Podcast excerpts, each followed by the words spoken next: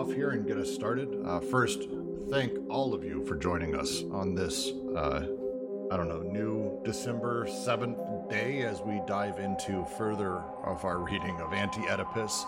We are the Deleuze and Guattari Quarantine Collective, and we are about to dive into 42 pages of a single section because that's really what I was looking to do.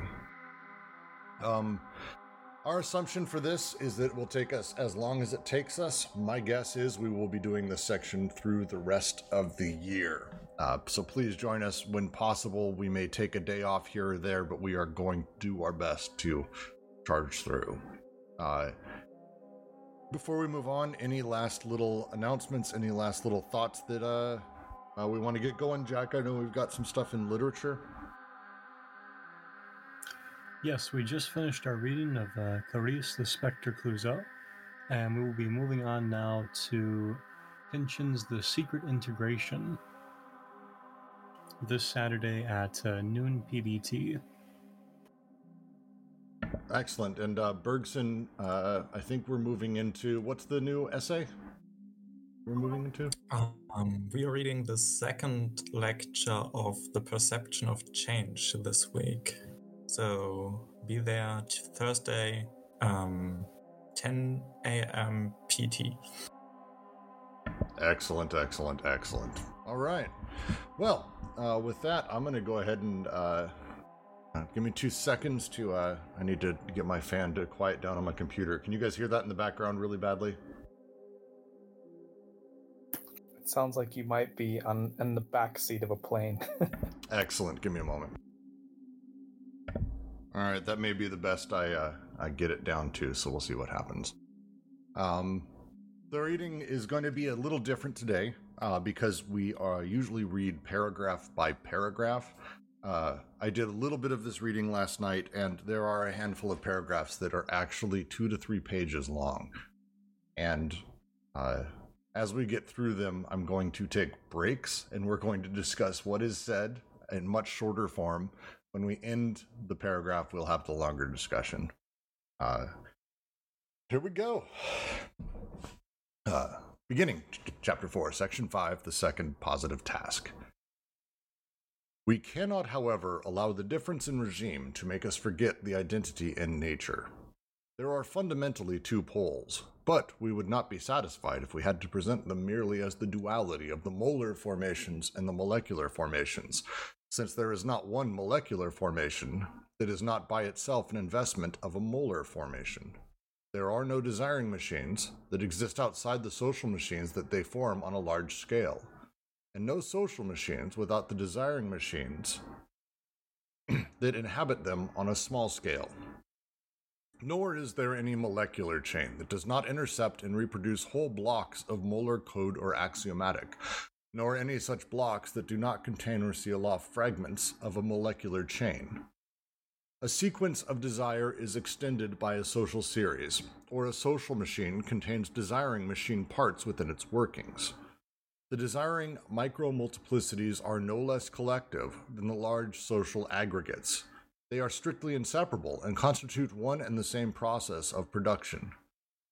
From this point of view, the duality of the poles passes between passes less between the molar and molecular than to the interior of the molar social investments, since in any case the molecular formations are such investments. That is why our terminology concerning the two poles has necessarily varied. At times, we contrasted the molar and the molecular as the paranoiac, signifying and structured lines of integration, and the schizophrenic, machinic, and dispersed lines of escape. Or again, as the staking out of perverse reterritorializations and the movement of the schizophrenic deterritorializations. At other times, on the contrary, we contrasted them as the two major types of equally social investments the one sedentary and by univocalizing, and of a reactionary or fascist tendency, the other nomadic and polyvocal, and of a revolutionary tendency.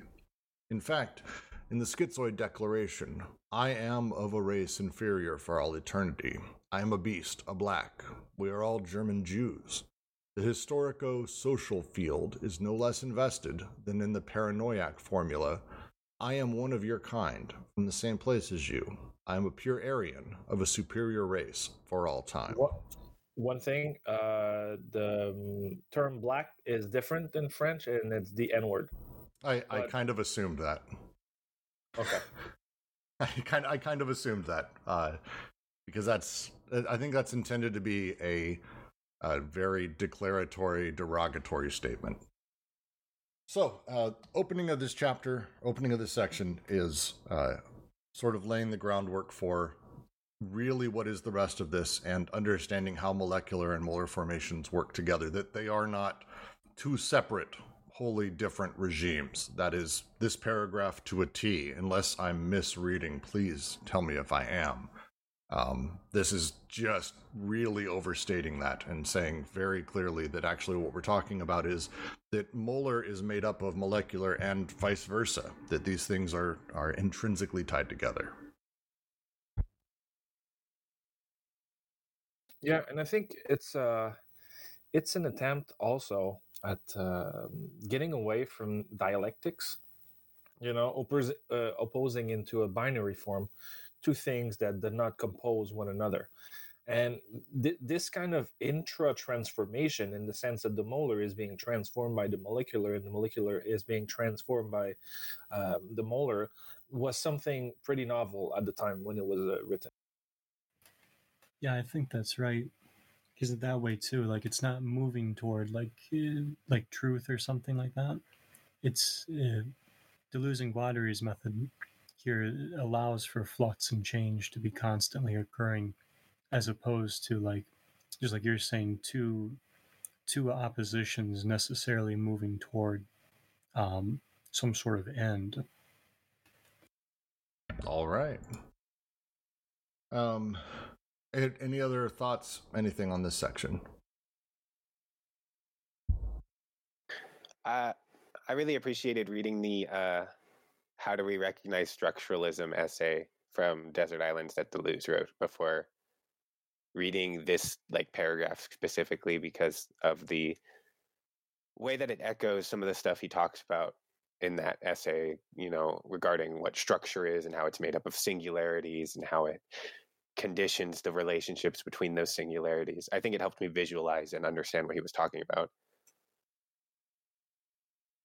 Please share a little bit. Uh, I haven't read it. Uh, yeah, I just mean it, it has to do with that. What I said, like uh, he he defines structuralism basically in the essay. So I'm not going to be able to give like a super clear, concise, like one sentence summary of it because that's a huge body of philosophy. But kind of like what I said, he talks about the way that structure, you know, is made up of singularities, right? AKA desiring machines or molecular desiring production.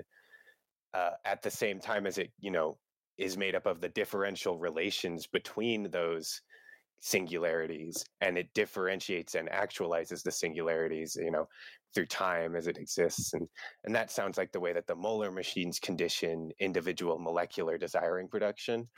At any rate it's just it, it was useful in terms of um, seeing the picture he was talking about and and seeing how Deleuze specifically kind of would put this as part of a discourse. Like a conversation with structuralism about structuralism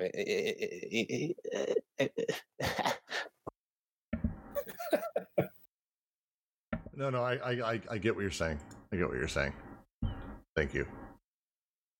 Um, all right. So, but it's but just also it's um it's a move away from you know the tree graphs you know the arborescent logic of knowledge how for example you know into um, the anthropology of the time there was a you know we were making the the the familial structure you know with the father uh the mother and then the uncle on both sides and how you know uh, the, the the the the the taboo of uh, sex was getting into this and now relationships were possible or not and how those structures were actually the um, the the the, the blueprint of society. And now social bonding real social bonding or um, they, they, they were expressed they, they were material expression of this template. But to go into that manner to see like that everything like affects everything it's more to think it as like a soup you know? It's like the molecular soup that is everything is in there and at the same time there's structure is it, it's there but it's always you know something that is temporary. So it, it gives a different form to uh, yeah and to kind of bring that back to this paragraph one thing i really enjoyed about just how they open up this um this section um and, and it kind of goes to your point is like they're and it's kind of where we started this conversation as they clarify about the molar and molecular having this interrelationship.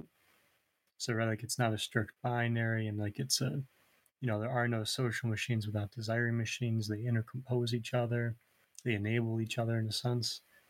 Um, I, I like that they're they're kind of honing on this idea that it's not so much that like the uh, the molar and molecular itself, the paranoid and the schizophrenic, but there's a way in which, at least as I'm reading this, a way in which the molar does a paranoiac function and the molecular can do a schizophrenic and there, this kind of goes back to their point about like tracing delirium how there's like an oscillation rather than like a um rather than like a, a clear you have to go back to roger's point like a clear dialectic between the two. It's it's more of this oscillation and this like um this constant interplay.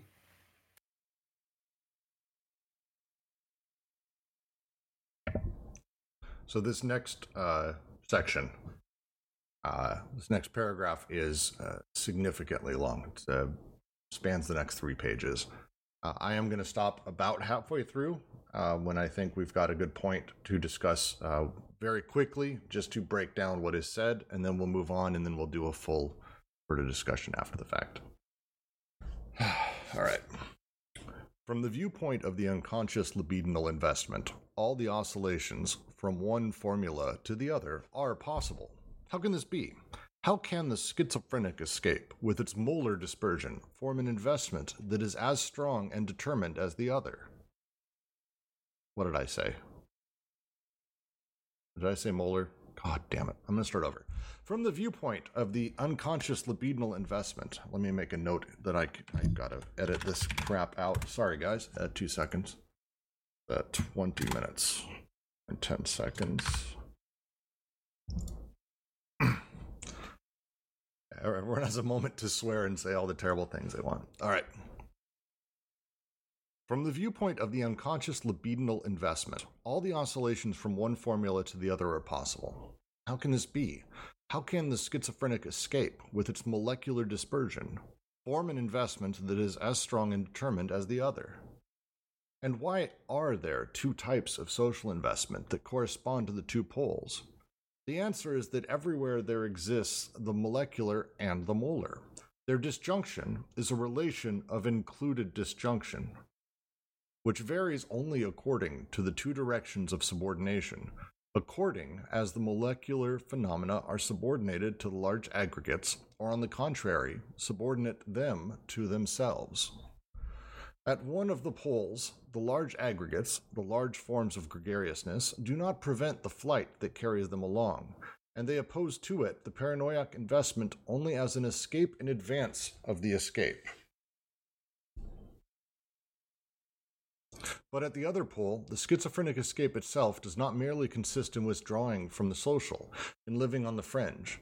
It causes the social to take flight through the multiplicity of holes that eat away at it and penetrate it, always coupled directly to it, everywhere setting the molecular charges that will explode what must explode, make fall what must fall, make escape what must escape, at each point ensuring the conversion of schizophrenia as a process into an effectively revolutionary force. For what is the schizo, if not first of all, the one who can no longer bear all that? Money, the stock market, the death forces, Nijinsky said, values, morals, homelands, religions, and private certitudes? There's a whole world of difference between the schizo and the revolutionary. The difference between the one who escapes and the one who knows how to make what he is escaping escape lapsing a filthy drainage pipe, causing a deluge to break loose, liberating a flow, res- resecting a schiz. The schizo is not revolutionary, but the schizophrenic process, in terms of which the schizo is merely the interruption or the continuation in the void, is the potential for revolution. To those who say what escaping is not that escaping is not courageous, we answer, what is not escape and social investment at the same time? I'd like to stop there and discuss so far before we move on to the rest. Um, so, uh, I am not following a lot of their language here and specifically what they're discussing. So, uh, overall, I, how I'm reading it is the idea we're talking about again continues the concept that uh, the ability for us to move from the molecular to the molar, instead, we need to be thinking about actually that we're moving within these things, that we're playing within these poles in the large aggregates, large forms of gregariousness. The molar isn't necessarily preventing flight. The molar loves flight. It's the matter of uh, what it does with that. Please, someone expand on this. So I don't know if we uh, if we use this in English, but like um, we say as uh, a, a, flight forward in French, uh, une fuite vers l'avant, or it's like sh- shoveling in front of yourself. So like when you shovel in front of yourself, you shovel snow, for example, you you always create a bank of snow that you will keep on, you know, shoveling to keep the function and keep the the, the reproduction of the activity going. So in, in the paranoid investment, it's that kind of thing. It's we escape. Um, ju- just to escape more in the way we were escaping before so and but the schizophrenic thing is to say I escape, but I you know I I I make it explode. I'm I'm I stop this continuation of the escape. So I I create something new, and I go into a different tangent. Yeah, I think that's dead on. And this is part of the clarification they're making here too. Is like the molar, the molar is not itself paranoiac. It's the functioning of the molar that does something paranoiac, right? In the same way that um the molecular has the schizophrenic thing. Well, maybe the better way to say it is like in terms of the investments. The schizophrenic, when it produces this kind of um, revolutionary investment, then it, then we're getting into what they're after, right? Which is this task of um, schizoanalysis to do what Roger's discussing, as opposed uh, as opposed to simply like another reactionary investment. Yeah, the molar operates because uh, the only way to describe things at large scale is essentially to average them out and have a discussion about how things basically work. But you never really have like, uh, oh, here's how the stock market works. Is not how all the stocks individually work, or the businesses, or the stockbrokers. It's it's a very large aggregated version of a thing. And so, by that nature, you sort of come with this nature of the paranoiac, where you're saying how things work. You're coming from a place of uh, assuming knowledge where there is none. That's the nature of the molar. Uh, the opposing side of that is the molecular, obviously, that operates the oppo- the opposite way, where we're spending all of our time sort of diving around inside of these hyper details and not talking about how things are connected, because that's not what the molecular is about. That's the the nature of how they behave when you're discussing them. Is is a lot of this. But I think they also get into in this section. I, think it's coming up soon. This thing of like uh, the way in which the molar is like, you know, a, a limit point, or if you, from the perspective of the molecular, it's not just like they said on its own. You know, the molecular forces do what they do, purposeless, and you know, as we've been talking about the whole time. But that it, it's we would be it would be a mistake to just see uh, the molar or the quantitative or the large aggregates as what happens when the molecular piles up there's still a shift at, at the at the threshold at the limit point between the regimes that changes the way things are operating and the molar actually as an investment in the molecular is is directing the flows. It's not just um, i guess we're, we're, i'm just restating what's been said but it's not just ending flows or stopping them or blocking them or preventing them from doing what they they should be doing. It's actually kind of intimately within them and pushing them in the directions that they're going through. The, they talked about selection and the stuff with Nietzsche later on, but I think that speaks to the whole idea of anti-production. For example, in Capital, when they say it, it imbricates the entire system and becomes sort of like immanent to the body, that full body that is capital and stuff like that. Mm-hmm.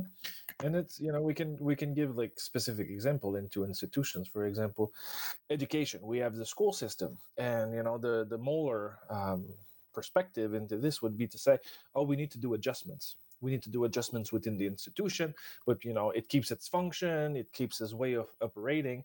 But the schizoid perspective would say, let's let's let's destroy the school and do something else. Like let's learn into a different way instead of like being on uh, in a university why don't we start a discord and do the same thing but in a different com- complete different manner so that's that's one thing and um, what i wanted to say was about the pipe.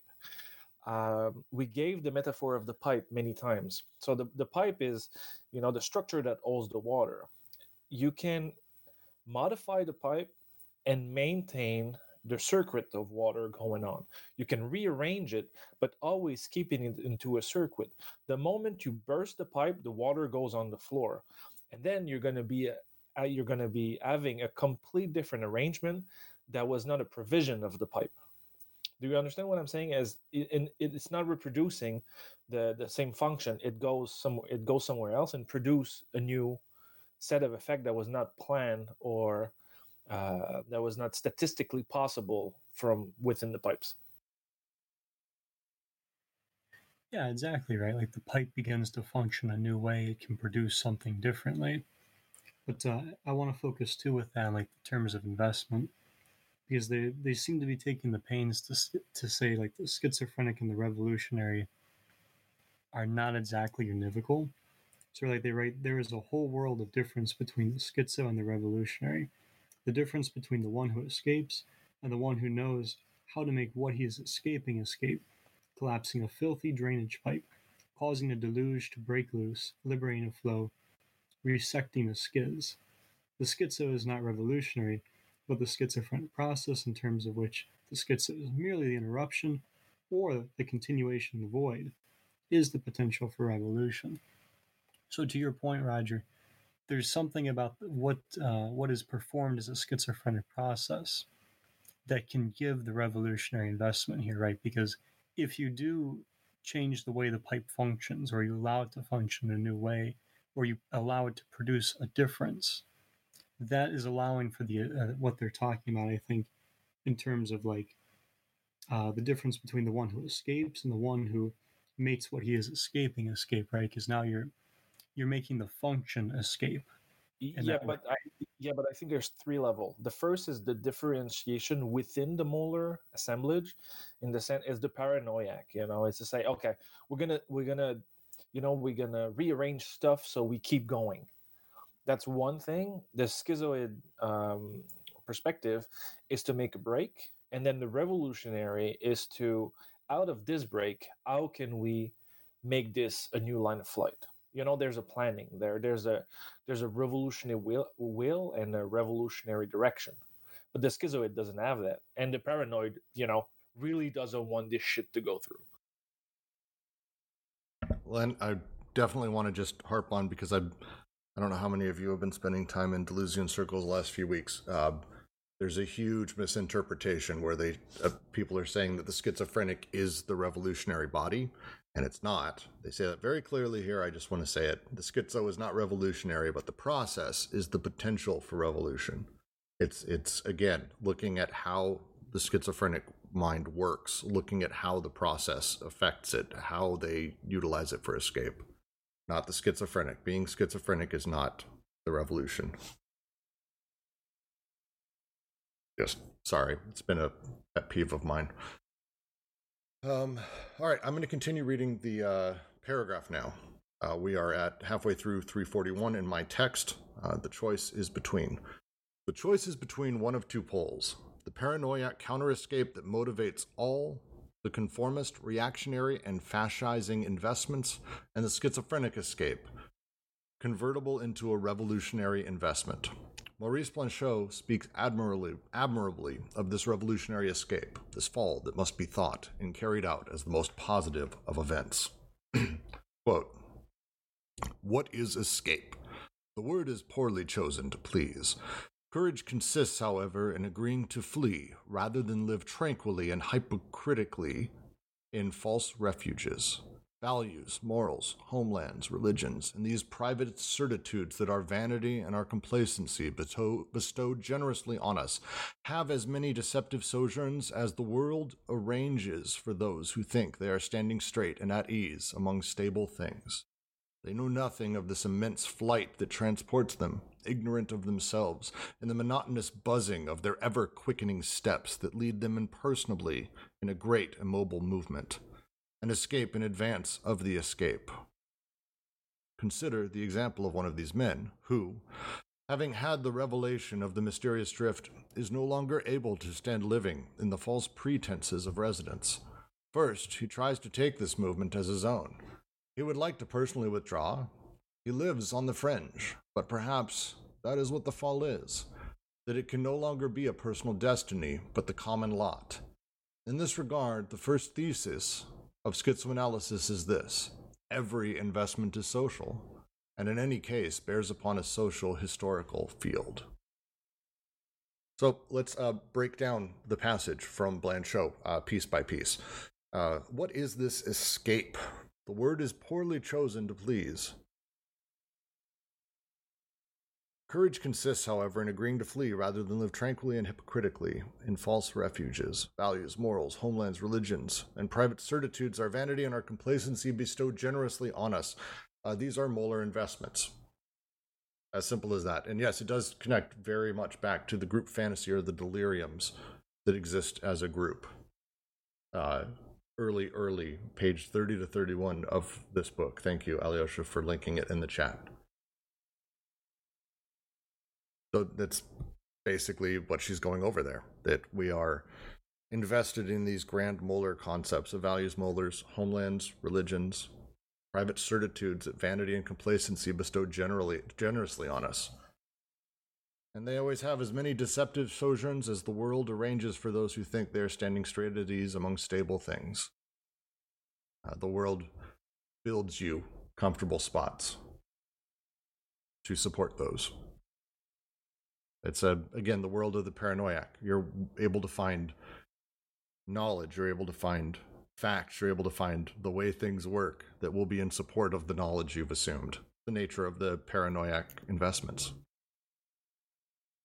It's such a great image, though. I love this. I mean, even that phrase, a great immobile movement, you know, like it, it comes off as an oxymoron or a contradiction in terms, but it, it's almost like, you know, it's the retrograde movement of the true thing that also goes back to the beginning of the book and to Bergson as well. Like there, there's something we, we need to be able to see those molar investments, and it's very easy in this language because it's like trying to create a new language to fall into a kind of crude structuralism or something that sounds a lot like an Althusserian kind of thing of okay, these are the structures and these are the ideological apparatuses and this is how they call you and this is how you get formed as a subject and interpolated, whatever, all that stuff. Not that that doesn't have value, but just that what they're doing here, like it's like they're almost describing like you know the movement of the earth itself or something which is it, it, it, it's impossible for it to exist without this movement at a speed of which you you almost are like I'm, I'm borrowing a word from our friend Matt who we haven't seen in a while con- constitutively in unable to see or experience because of the way that you know you've you've, you've subject been subjectivized or whatever. But like yeah these things it's not just that we exist and there's these molar investments that just form kind of barriers in our life but that it's it's as though they send off these these m- massive like ships or rockets or whatever and on in the inertia of those things you know once the retrograde movement of the true has happened once the body without organs or you know the full body of the socius once once it's been se rabat sur as we always say like it, it takes on the appearance of solidity and so there's it has a kind of immobility to it, but it, it's predicated on a movement underneath it, which I think is just such a great image. I, I agree. I think it's beautiful. And I like how this uh, passage ends uh, with the man who sees this finally, and he lives on the fringe. But perhaps this is what the fall is that it can no longer be a personal destiny, but the common lot. The understanding that ultimately, because all investments are social, there is no and sort of live a hermit's life, wander away from everyone. don't don't get involved. These these investments are always uh, amongst many. Yeah, it almost it strikes me as like a almost like a Nietzschean refusal of the ascetic ideal, which like again you could debate about that I think separately, but they're definitely going in that idea of like asceticism and that like almost Judeo-Christian idea of like how you how you react to the bad desire is like couldn't be more far far away from what they're trying to do.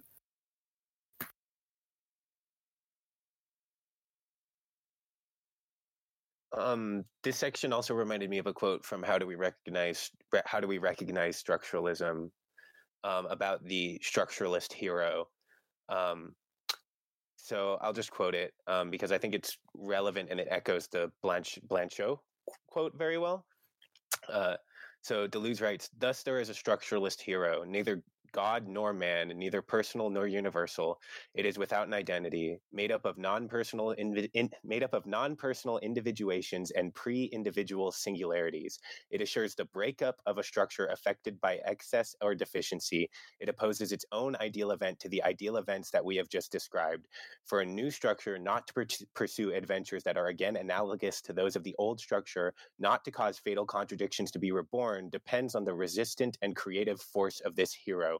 On its agility in following and safeguarding the displacements, on its power to cause relations to vary and to redistribute singularities, always casting another throw of the dice.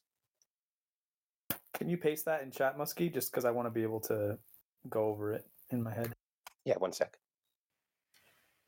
Yeah, I think that's really important too. Like the the idea of the throw of the dice and that, because like um, because they're going to get into chance very shortly, and how like um structure sort of uh, works upon chance, right?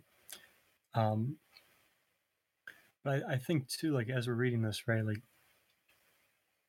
a lot of the potential for change seems to be with the revolutionary investment affecting how desiring machines are pa- um, are happening at this passive level or unconsciously. I think it might do some good to move on to the next paragraph as uh, it continues into this concept very much. Um, let us recall the major traits of a molar formation or of a form of gregariousness, a herd instinct.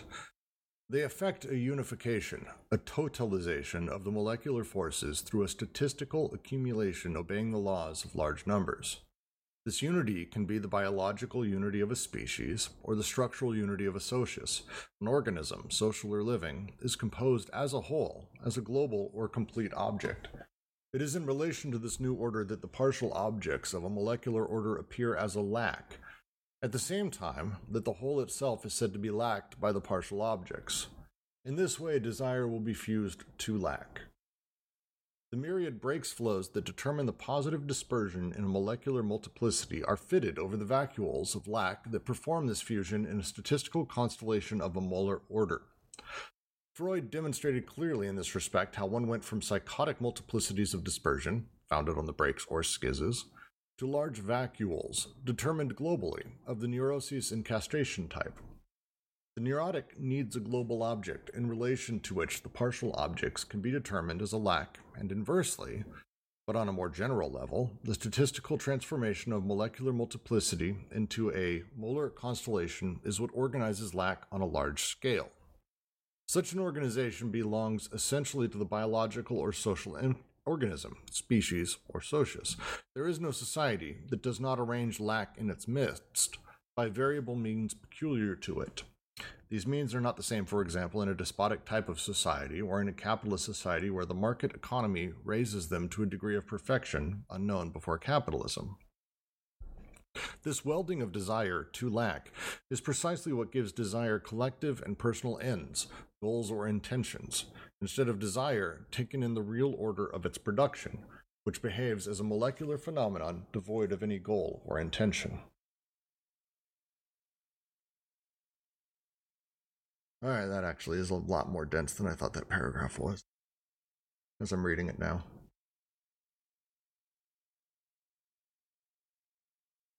Um, one of the things, uh, and I, good, Ken is in here. Uh, anyone who's into Lacan, thank you, Alyosha went right to where my brain was. Um, in relation to this new order that the partial objects of a molecular order appear as lack, the same time that the whole itself is said to be lacked by the partial objects. Um, th- this is a direct response to Lacan. And yes, and why a response to everything needs to be much more political and have a discussion of the larger social machines that are happening? Ken, maybe? I mean, I'm just trying to get a grasp on it. Yeah, it's a lot. It's a lot. Um, so, I mean, for Lacan, the object A isn't necessarily like an actual object out there in the world.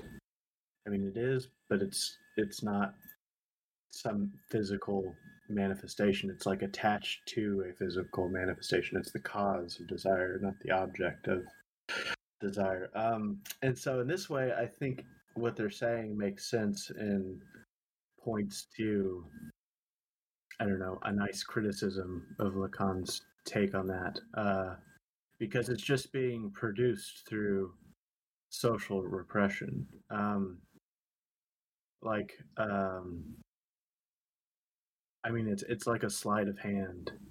Um, it's like it's like saying uh, that uh, women have penis envy or something like that. Um, it's uh, it's telling a person they desire that what causes their desire doesn't exist, and that's problematic.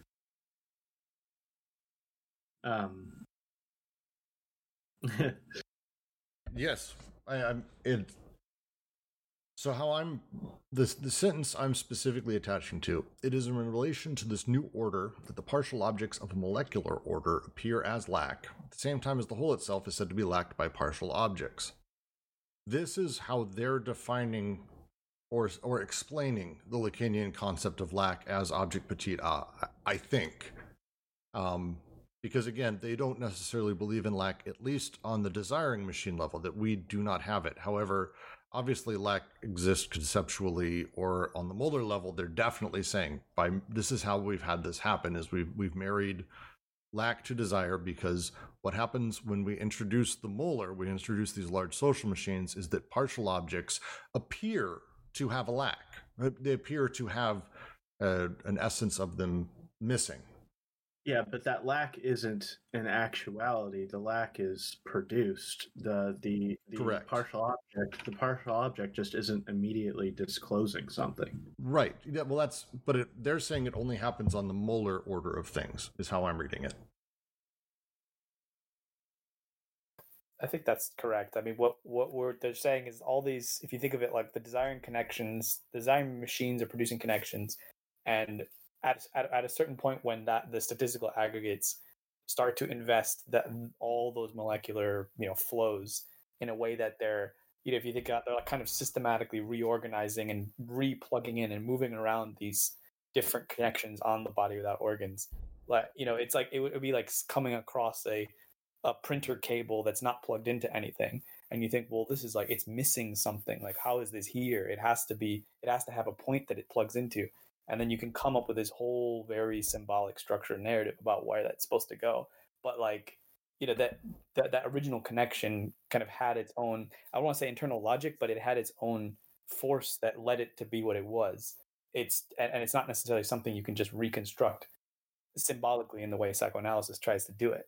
But to but if but the, the idea of vacuoles i think is a really good uh phrase as well because it's almost like i was joking with someone in the chat a few weeks ago about it, it's as though you know you, uh, in a field like a farm field or something they build a barn and then they put a sign on the front of the barn that says lack you know there's nothing in here. Know and, and it you know you have to carve out space you have to destroy the plants and the land around it in order to build the the, the structure. But so that it's like the vacuoles end up kind of defining the warp and the woof in a way of the of the space like Nazca lines or something you know. So I'm reading from the. So what I'm latching on to is this point about gregariousness, right? It's like obviously they're invoking Nietzsche and the herd instinct, right? The way things like kind of move together, which they're they're going to clarify. They're talking about like molar formations or the organization at the molar level as a means of creating a unification uh, or like a totalization of the molecular forces, right? So, like how structure happens, yeah, and how structure happens and sort of um, moves this stuff a certain way, which they're going to expand to say, because I think that's what they're getting at with the gregariousness, is there's a way in which social production is moving desiring production even though they do work back on each other. Well, and that's actually, I think, the second half of this paragraph is outlining that because they say essentially uh, when we organize lack at the large scale, which happens as we move from uh, molecular multiplicities to molar constellations, uh, which is uh, really, I like that phrasing uh, almost at a poetic level, explaining it. It really helps understand their usage there. But that specifically is what organizes lack on a large scale. And by distributing lack on the large scale, those investments basically enforce that desire and lack, or the the essence of these molar investments, become desire, which gets pushed back into the machines, and and basically uh, it ends. They say instead of desire taken in the real order of its production, it behaves like as a molecular phenomenon devoid of any goal or intention, which I like that phrasing as well. Yeah, and so like what what I want to do real quick is talk about what they're they're doing with the word lack here, right? So like because that's that's very important. That's like a sort of a linchpin for this paragraph. And so as I'm reading this, like when they're talking about lack here, they're talking about how a lack is produced with a structural unity. So right, like from the perspective of the molar, a partial object would seem to be lacking a structure, right? It would seem to be lacking a way of fitting into the aggregate, the totality, or if you want to be really blasé about it, the big picture. Right? In that sense, it has a deficiency. But they also say that um, there's sort of perspective shift too, in the sense that like the partial object would then have this kind of conception of there being like a big picture, of there being like this this aggregate to gregariously follow. So, right, like in a sense, it's talking about how like uh, the the production of a structure kind of works upon uh, desiring production at this molecular level. And in that way, like there's the sense of lack or like uh, the sense of there there needing to be a structure, there needing to be more, in fact, more perhaps precisely, there needing to be a following of some structure, of some aggregation, some totality that is sort of works upon desiring production to organize it this way. Yes, well, it's the the cross back and forth between the two sides. Um, I, I I keep going back to that moment when we're talking about basically the subject perceives lack, and it's the the usage of lack here and where lack is seen, uh, perceived as partial objects of the molecular order. Uh, this feels like it's them saying, as you have these larger investments and you're looking out at the world, you have this sort of innate underlying desire. It's it's infecting too deep, but there's no such thing as lack on that side. It's all produced. It's a it's not an actual absence. It's because you don't you have partial objects due to how the molecular chain works. Yeah, right. Because the partial objects aren't really like fragments of a totality that's been lost, right? They're and they're going to go into this shortly about how this stuff is produced. But to make like a final point, yeah, give me a minute on that one.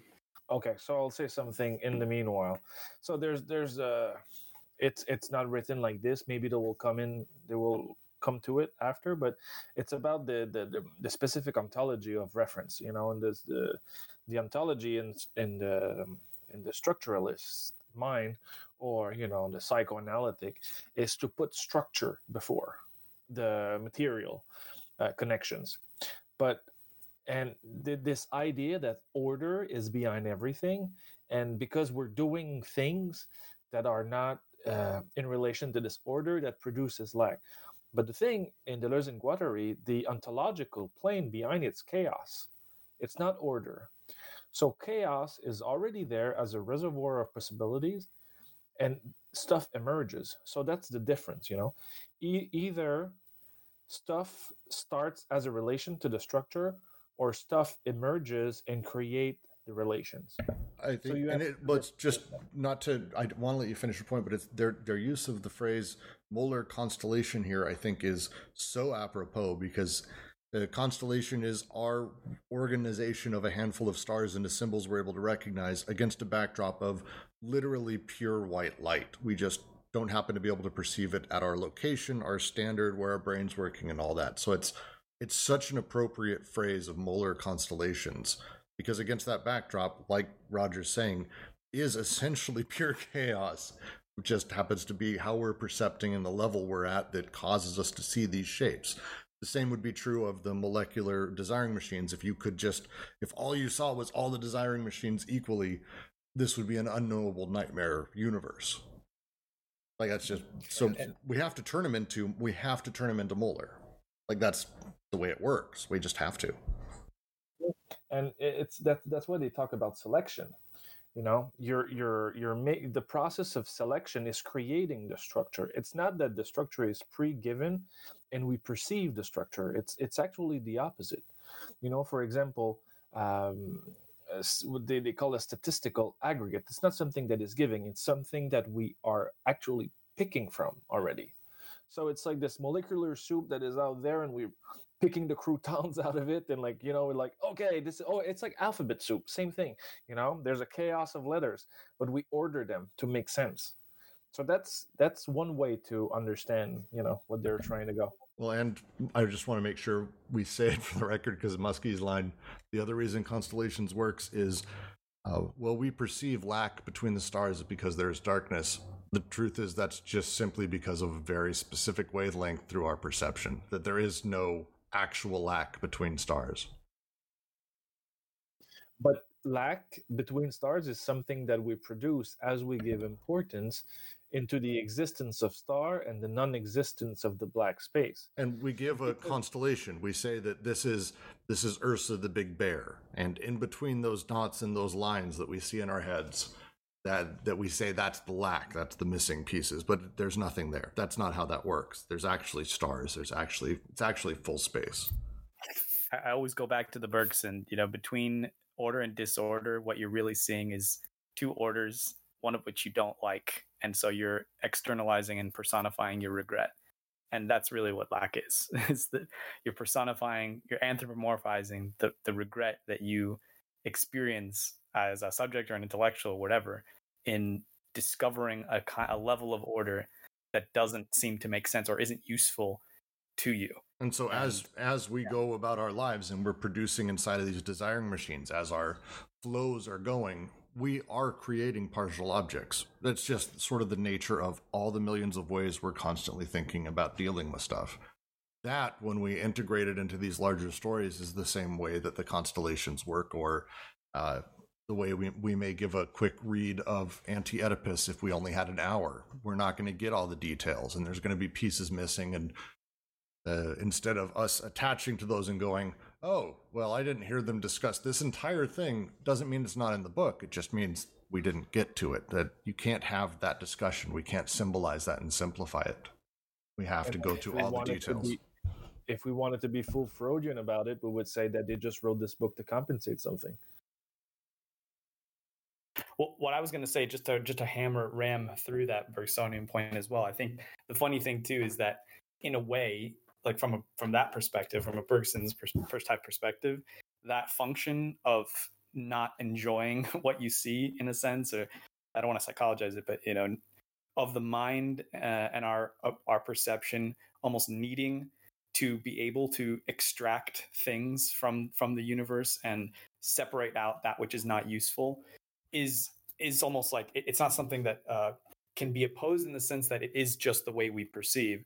But when you start to do metaphysics from the from that perspective, that's when you're when you're trying to uh, kind of reverse the natural process of thinking and go up back the chain of creation to try and understand it intuitively. So in this sense, what it's kind of I think that's where their bone is to pick with a lot of psychoanalysis and Freud and even Lacan. Like there's so many things. It's almost worse in a sense that even though they, they there's a lot of concepts that they made that were useful and, and helped us discover the abstract subjective essence and all that stuff it, it's almost like a worse crime in a way because they're deigning and they're trying to not do that. They're trying to use that like faculty of intuition and you know using concepts and philosophy to undo our like molar you know understanding of things but then they still stop halfway and just regress all the way back into common like the worst kind of common sense essentially so it's just a, another way of looking at it i think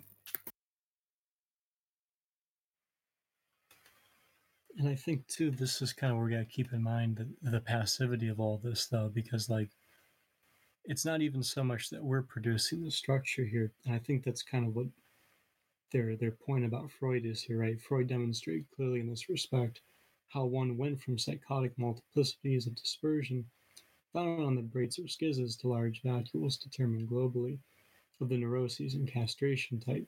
The neurotic needs a global object, in relation to which the partial objects can be determined as a lack and inversely. Right, so like this is a way in which this is happening and that structure is being produced at this molar level. But I, I think Roger's dead on about this. Structure is produced in relation to desiring machines and all that, just acting, right? Not necessarily beginning with a, a structure in mind or even caring about uh, a goal, but in a way in which like structure kind of seems to arise in relation to that and sort of organize it. But like to that point too, it doesn't necessarily want to be organized. But uh, in terms of the lack and that being fused to desire, one, and this is why it was kind of hard for me to phrase this, is like when I read this and whenever I see them talk about lack, I always have to wonder if they're talking about like the syllogistic or paralogistic. So, right, like deprivation versus the phallus.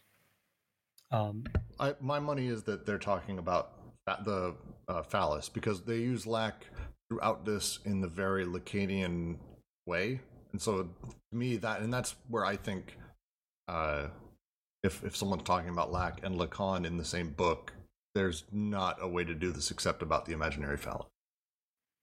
Well, I want to venture a point there because I think there's a way in which both are happening here in the sense that if one takes the view of the structure, the molar, as um, sort of pre-given, or like Roger was saying, like a, you know you start with the structure and explain everything in terms of that as an origin then you are going to get the paralogistic sense you're talking about but if you're talking about the structure being produced and working in relation to desire and production and this gregariousness then it seems to me that we actually do see something of a deprivation right in the sense that an organization is possible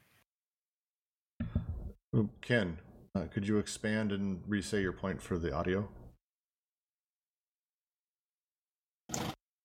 Uh, yeah, I can try. Um, you mean the the point about object A?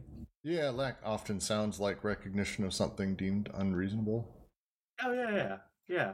Lack. I mean, it's exactly that. So, um, uh, well, you, you said that part for me. Yes. Um, well, well, lack often sounds like a recognition of something deemed unreasonable. I should say it more clearly.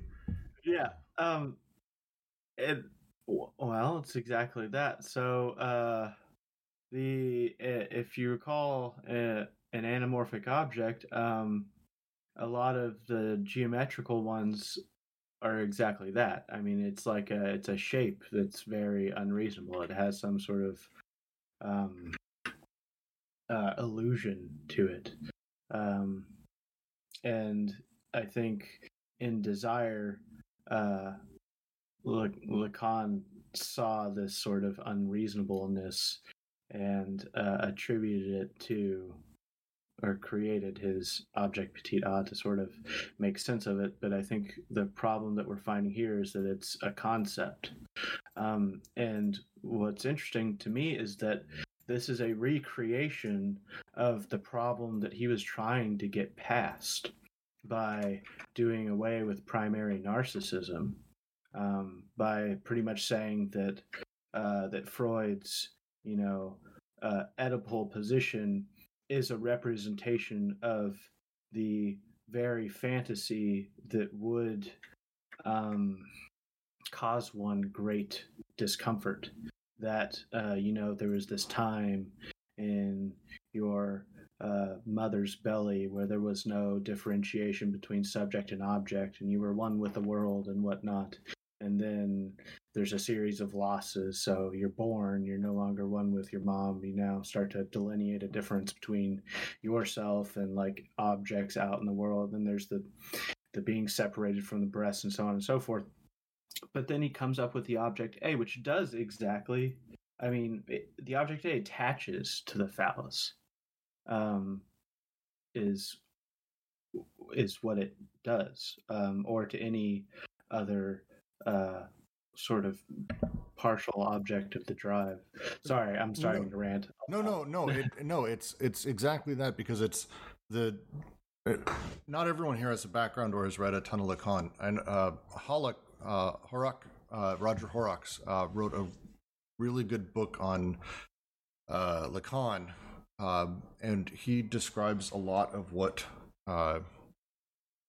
The way he talks about it is uh, Lacani, Lacan, through lack, actually created our sort of ability to have meaning and desire. If an infant growing up, uh, as it was born, as it lived, had all of its needs filled at any given moment, and in the moment they were needs, the the difference between environment and infant, the difference between other and you, or anything really, becomes effectively meaningless. Uh, so, because of this, actually, Lacan sort of did this twist on lack or need and played with this idea of actually that's the thing that's ultimately driving us because we don't have we have needs. We know we need to fill, fulfill them. That's when the the subject is able to sort of appear that this is where self becomes from. Uh, so it's a dissatisfaction is actually where we def- how we define ourselves uh, sort of with Lacan. Um it's a, it's an interesting read of it but but to go back to this this other point about the structure in lack you know if we go back to freud and his understanding of the penis envy for example as you know the phallocentric uh, understanding of the male as something that is already full and you know of women always into the negative and the little girl wanting the the penis of the father and then you know it, it, it pushes her to always act into a search of this penis but also into the destruction of the mother so basically, it's this template in the back that will inform everything that this person will do in the world. So that's that's how you know th- this kind of structuralism linked to an order with the phallus at the center um, produces this sort of logic that we will always obey some kind of like you know background law that is looming over us all the time. So there I think I, they're not saying it specifically, but I think they oppose this kind of you know reading of the world as we are only um, you know phenomenons of this this this right underlying structure. Well, yeah, and it's the the the thing I was just talking about with Lacan and lack. They very much want to take a very different stance at it. That lack isn't within us. That desire is a positive force. It's a, I believe, a lot of uh, all of Deleuze's works are ultimately a sort of aff- affirm, affirmation philosophy, and uh, Lacan uh, generally in that direction. But they by running with this, it's a really interesting way of saying no. Actually, our perception of lack is created when we have these molar investments uh, because of the partial objects inside of the molecular chain. And the moment we well desire to lack is precisely what gives desire collective and personal ends, goals, or intentions, instead of desire taken in the real order of its production, which behaves as a molecular phenomenon devoid of goal or intention. It's a really interesting way to look at uh, things. Yeah, like Ken says, it, it becomes a narrative that confines movement. It controls you.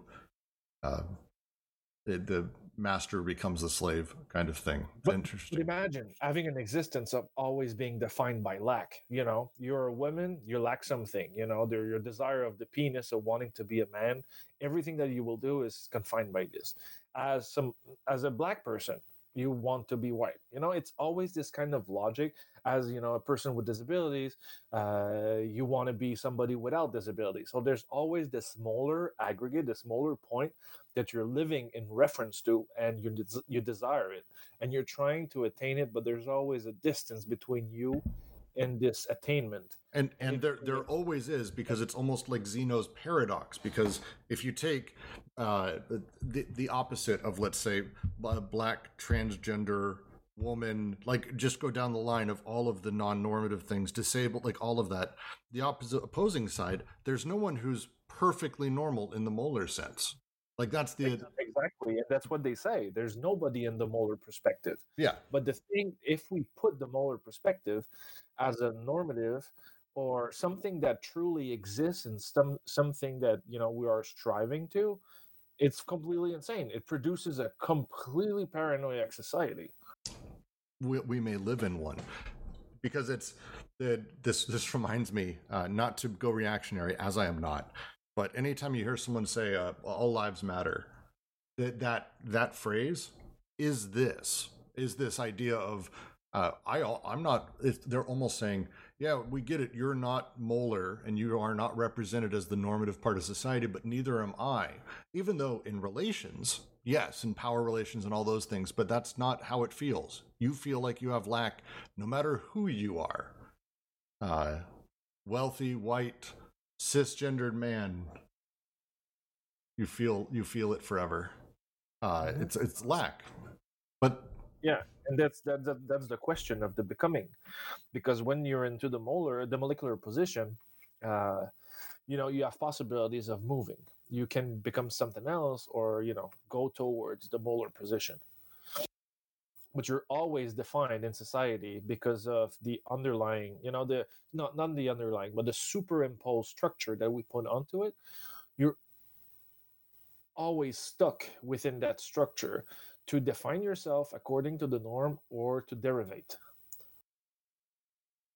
Uh, I don't know if uh, it, it, helps at all, but I was I was venturing uh, sort of speculation in, in, chat as well that like th- I think the reason why Deleuze and Guattari are so obsessed with talking about lack and critiquing it is because there is a way in which what's another thing that psychoanalysis like the abstract subjective essence of desire something that it recognizes that it is is often talked about by all kinds of fields from structuralism to literary theory and whatever uh, is the, the concept of suspension of meaning. And you know that you can't have meaning without suspension of it. There needs to be a, a space from which meaning uh, come you know is produced. And there's there's some way in which they almost like the way I see it, it's like they're almost collapsing that need for because it's heavily symbolic and heavily linguistically informed way of speaking about things in psychoanalysis and especially in Lacan that like the, the true suspension of meaning isn't a, a, place of absence but it's a productive phase in being. So like that that thing where they talk about death as a model and an experience like that is the the thing that's embedded within production within desiring production not opposed to it it's not simply that desire always desires its own end and that's you know something that's opposite to it but that that anti-production is within it and what allows it to become uh, more sort of like extrapolated into larger and, and, larger things. So like it made me think again of that thing i always quote of simondon's conservation of being in becoming that like it's literally a productive that suspension of meaning that moment and that space from which other things come that that vacuole as they call it is just it's a moment in that ontogenesis. It's not a it's not the opposite of it. Yep, mm-hmm. yep. because this clear it's the same concept as the clearing the clearing in heidegger that produces the same kind of thing. It's an opening that allows for a new sedimentation of senses and forces and flux and matter and all that stuff. It you need you need to open you know and the moment you don't have an opening you don't have a possibility of becoming it's it's a really really great way of looking at things. Uh, I do want to move on and read the next because I think I don't think we're gonna have to do much summary on the next uh, paragraph, maybe two, because I think they are continuing the discussion we're having right now. But I want to get through them. Uh, Nor must it be thought that the statistical accumulation results from chance or that it is a random result. This accumulation is, on the contrary, the fruit of a selection exerting its force on the elements of chance. When Nietzsche says that the selection is most often exerted in favor of a large number, he inaugurates a fundamental intuition that will inspire modern thought. For what he means is that the large numbers or the large aggregates do not exist prior to a selective pressure that might elicit singular lines from them, but that, quite on the contrary, these large numbers and aggregates are born of this selective pressure that crushes, eliminates, or regularizes singularities. Selection does not presuppose a primary gregariousness. Gregariousness presupposes the selection and is born of it. Uh, that's the that's by the way that's kind of the entire book of Anti-Oedipus is that sentence maybe. Um, culture as a selective process of marking or inscription events. The large oh sorry I'm saying that wrong. Uh, culture as a selective process of marking or inscription events. The large numbers. Uh, sorry, what is the real sentence there? This I think this text has the wrong word. Invent, like an, an invention. Oh. Uh, culture as a selective process of marking or inscription invents the large numbers in whose favor it is exerted. That is why statistics is not a functional but structural and concerns chains of phenomena that selection has already placed in the state of partial dependence. Markov chains. This can even be seen in the genetic code. In other terms, forms of gregariousness are never indifferent. They refer back to the qualified forms that produce them by creative selection. The order is not gregariousness to selection, but on the contrary, molecular multiplicity to forms of selection performing the selection to molar and gregarious aggregates that result from this selection. Um, Yes. Yes, and uh, before we say anything, I want to uh, just because uh, Roger will over and over and over. If you haven't done it, uh, there's a Markov chain link. Uh, if you Google Markov chains explained visually, it is actually the first uh, result uh, in in DuckDuckGo, I- and it's also in the chat. But it's it's it's a fully worthwhile thing to check out if you aren't aware of what Markov chains are. But uh, the idea of moving back and forth between A and B and how these things work and how the pressures. Uh, it's a it's a wonderful site that goes over that, but specifically here we are talking about the extension and a very clean way of saying what we were saying before. And the line here that I love: selection does not presuppose a primary gregariousness. Gregariousness presupposes the selection and is born of it. Is that basically that's the summary of the entire book in like one sentence, I think. Is that fair? The answer is yes. I don't know if the answer is yes. No one's answering, so I'm having a conversation with myself in front of 25 fucking people. Love it. I'm glad you love it. Um, it essentially, uh, by defining the thing, you've invented the thing. Um, Yes. You know, easy example. It's the uh, it it's the production of uh, a god and a, a religion that creates order into the world.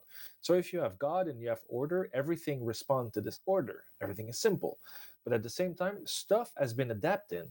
You know, uh, the biological form are adapting to the the the the earth and you know its atmosphere and the pressure and the gravity and everything and they all emerge in relation to different forces.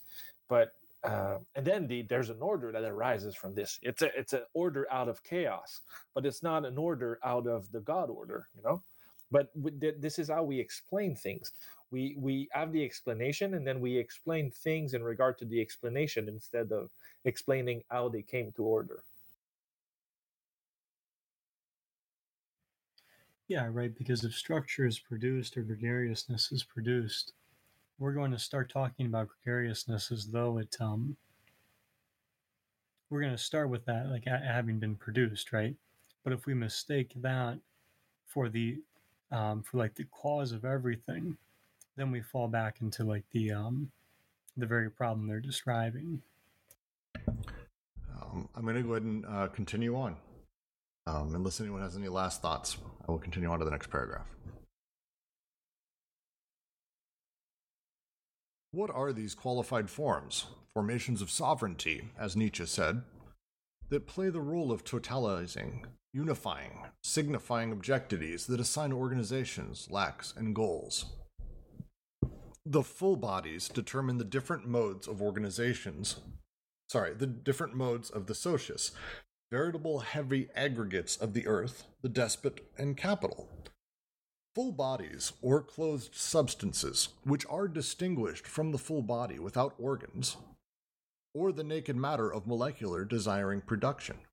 If we wonder where these forms of force come from, it is evident that they are not to be explained in terms of any goal or end, since they are what determines goals and ends. The form or quality of a given socius, the body of the earth, the body of the despot, the body of capital money, depends on a state or degree of intensive development of the productive forces, insofar as these forces define a man nature independent of all the social formations, or rather common to them all, what the Marxists term the givens of useful labor. The form or quality of the socius is therefore itself produced, but as the unengendered, that is, as the natural or divine precondition of production corresponding to a given degree to which it affixes a structural unity and apparent goals, to which it falls back, and whose forces it appropriates, thereby determining the selections, accumulations, and the attractions, without which these forces would not assume a social character. It is indeed in this sense that social production is desiring production itself under determinate conditions. These determinate conditions are thus the forms of gregariousness as a socius or full body, under whose effect the molecular formations constitute molar aggregates. Can I ask that we discuss without initially referring to a thousand plateaus this section about I'm um, actually going to generally ask that we don't talk about a thousand plateaus anymore right, during won't- I reviews. won't- I won't say anything then. no, no, it's, it's because we had a discussion earlier last week about um I think Ben and it was helpful actually was was talking about the definition of empty and full bodies in ATP, but then also it sort of came out that there is a quite a bit of a difference with anti-Oedipus. So I'm just looking at this sentence: full bodies or clothed substances which are distinguished from the full body without organs or the naked matter of molecular desiring production. Because because this is something I'm trying to grasp. Like, is it this? Is it that um, the body without organs, like the socius and full bodies, are almost like another sort of layer caked on to the body without organs. So they're not, you know, the body without organs is not the synonymous with the full body. Essentially, you can have a full body without organs is another thing, I suppose. But but here they seem to be talking about bodies distinct from body without organs. Jack, were you going to say something? The body without organs is not the socius.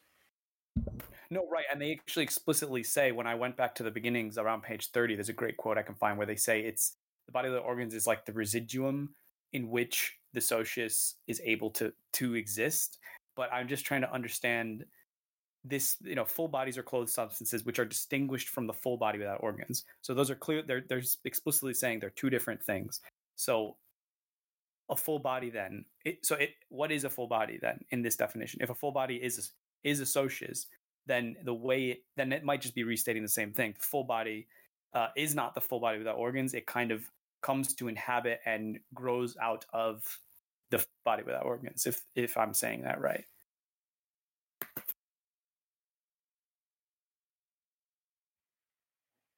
I mean, it's regimes, right? Like the body without organs is happening at the molecular level and exists in as tangential to like the social production and the socius. So they're almost like they kind of clash with each other, kind of. But the, it, it's like that diagram on I like 282 where like desire has been conditioned by the socius and hits upon the body without organs as a limit and it's either going to bounce back upon the socius or uh, move through the, um, the body without organs.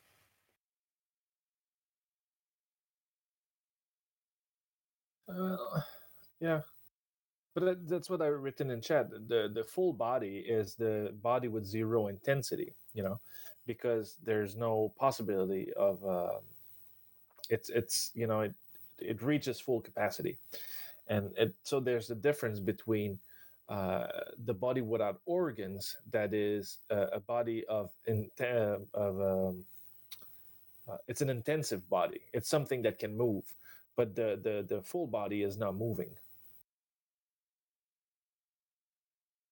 So, Yeah. but is the full body would that be distinguished from like the adjacent part, for example?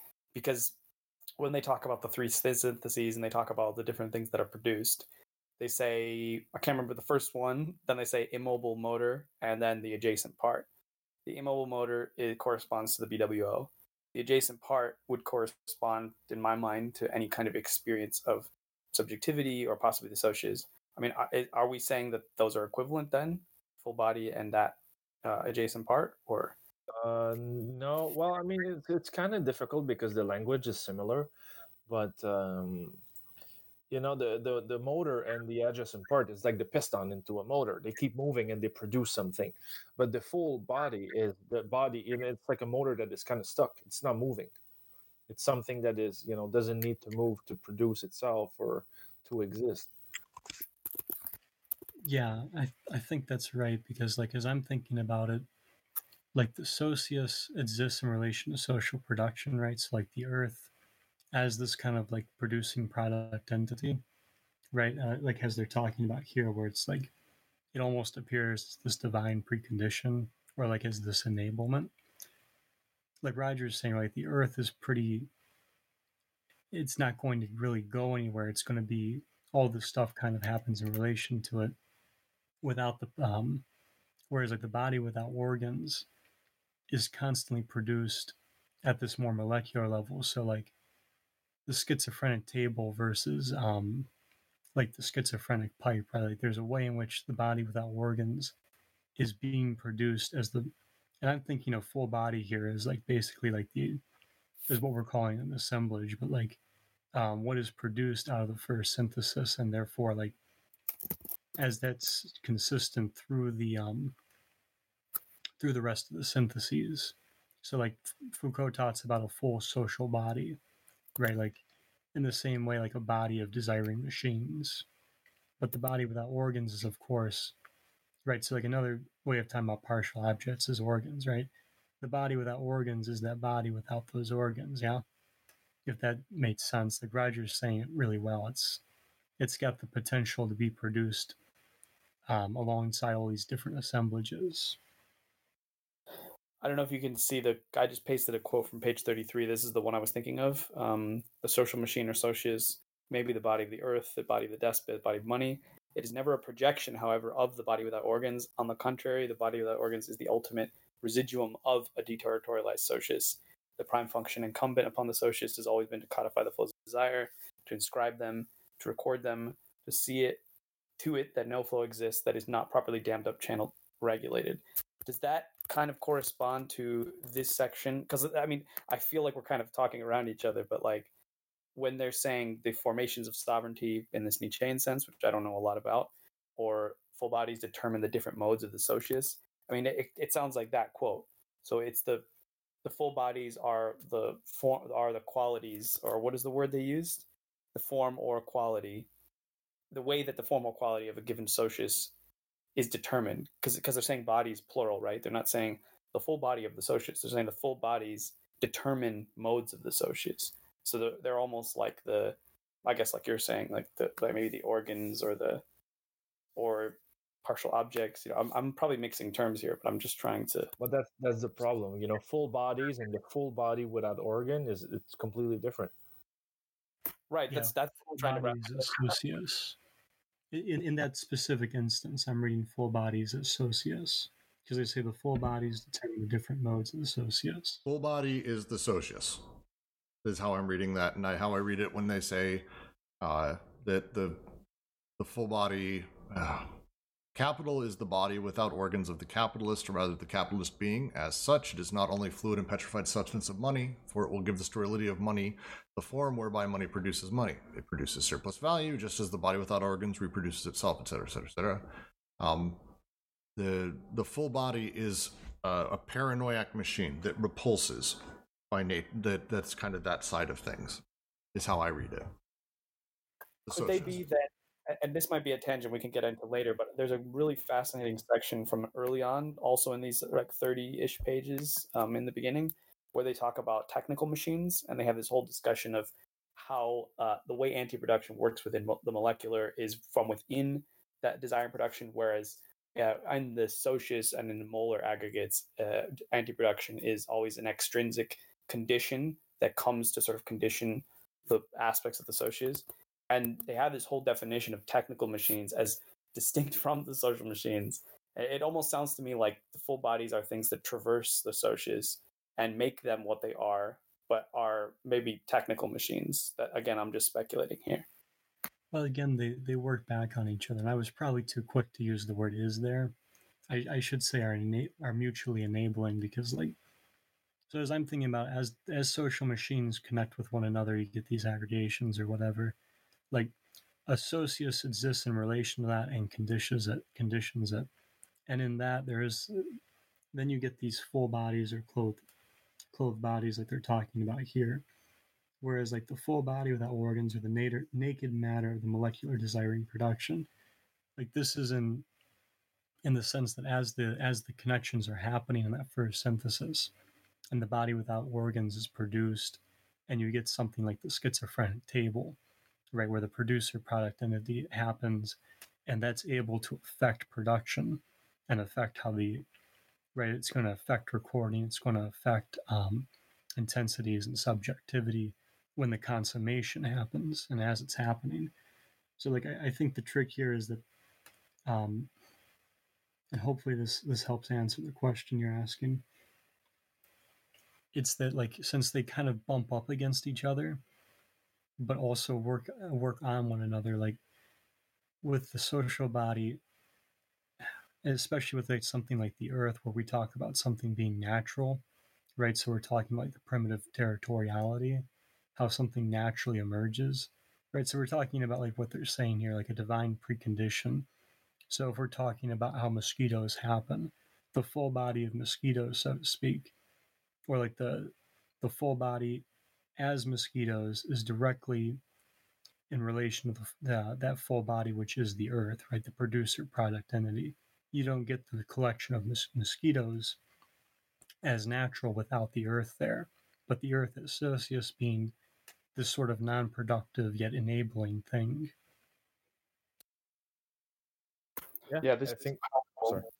No, I was gonna say this is all helpful, and I think I'm gonna keep looking, reading it. I think I think there's something there because they're gonna bring up the Mar- Marx's um, falling rate of profit and the counteracting tendency, and more and more, I think it, it does kind of make sense that they're trying to frame this as this is the part of the of the what makes the qualities and the, the, the form of the socius possible in the sense that you know that just like there's a again a subject abstract subjective essence of desire of, of labor which produces this thing over here and it has its machines that capitalists invest in and and the more they invest in them ironically the profit rate tends to fall because of the suppression of, of like the prices and stuff like that that this can correspond as well in technical social machines but I'm gonna keep doing some more research so I can formulate my thoughts.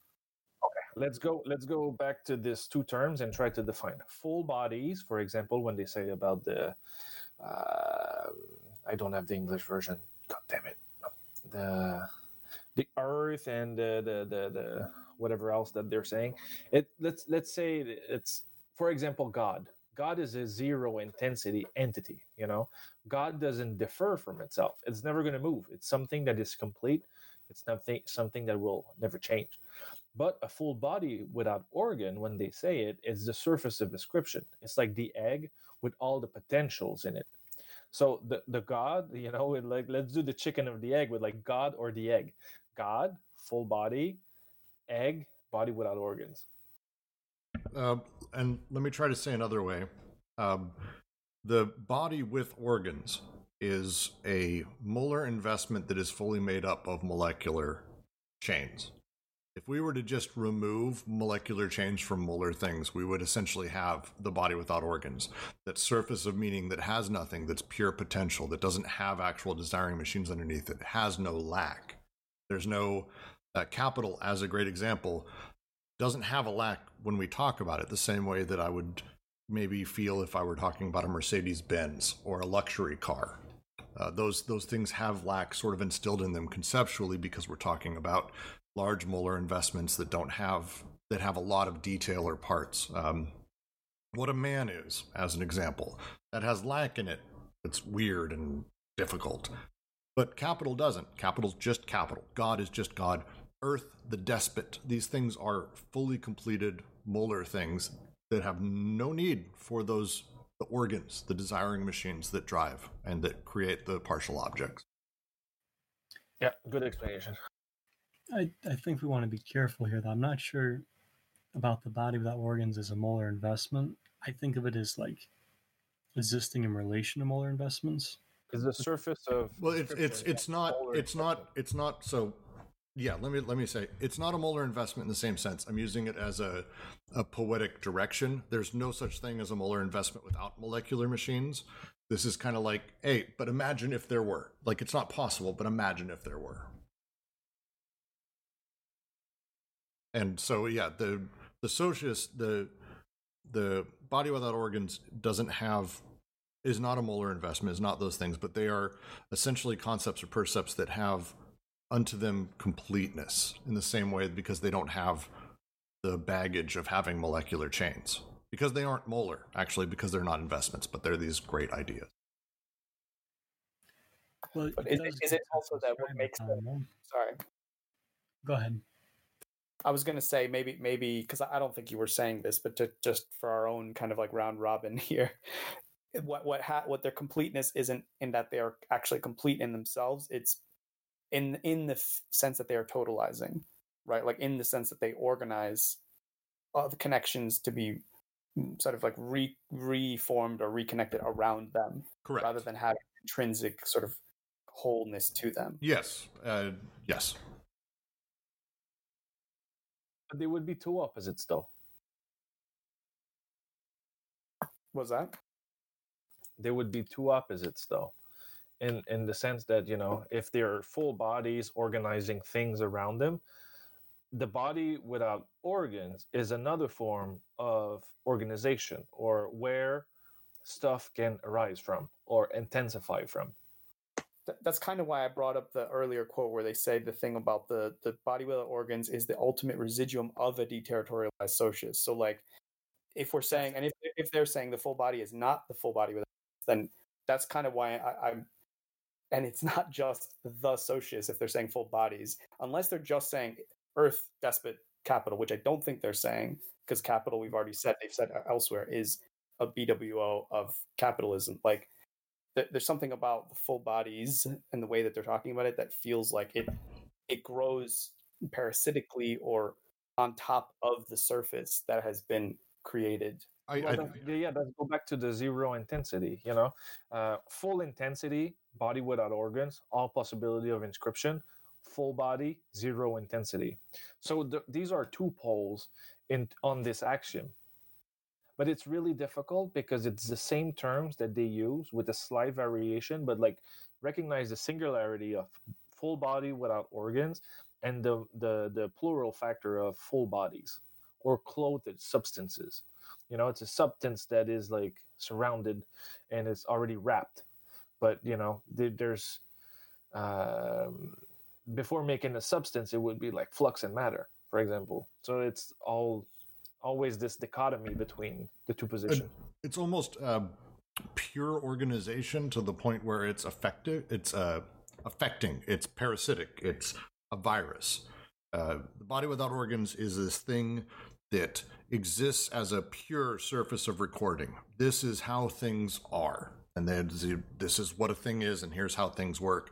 But it doesn't have anything else except that. It is unproductive, unconsumable, useless, except for recording production of desire. Uh, and because of that, we feel like it desiring machines come from it. It comes from capital. It comes from the despot. But it's not. It's the opposite. We have we basically all this thing does is basically demiraculate. It it is uh, uh, what were you saying, Roger? The the phrase you were using is um, uh, zero intensity. Some, something truly zero intensity is the heat death of the universe, which is technically what all of us are ending up going towards, no matter what. But this sort of it naturally attracts things to become also zero intensity. It's such a negative that everything that touches it basically becomes just connected and done. Almost I keep thinking about Ice Nine. Jack made me go back and reread. Uh, just to before we, I think we God should move it, on, Jack. but pull the rug under from under myself. I found the page 281, and they they basically say here the socius, the earth, body of the despot, capital money are clothed full bodies, just as the body without organ is a naked full body. So I need to figure out how to square that away with where they say that capital is more like a BWO. Maybe it's maybe they're kind of exchanging the terms. I don't know, but uh, maybe we can shelve that. So I think you got to keep the perspective in mind too, though, right? Like the molecular molar, with, and it helps to understand too that like we talked about this in a review session. The despotic territoriality, right? Uh, the despotic machine, the despot, the full body of the despot, um, the despot, that is happening as a social collection, right? So like it's not simply the despot itself. Um, and to make a joke out of it, although maybe it's not a joke, it takes a village to raise a despot, right? In the same way it takes a village to raise a child. Like the despotic extends upon social machines in that relationship. The the full body of the earth, like with mosquitoes, well, how do you get? Oh, they're just naturally produced, right? The earth does it. But that's not exactly it, is it? Like the there's a lot of things happening at this molecular level that produce the, um, that produce mosquitoes. That mosquitoes are produced from, right? Just in terms of like um, what we tend to call like natural selection or whatever. Um, in the same way, right? Like the Earth is there as this producing product entity.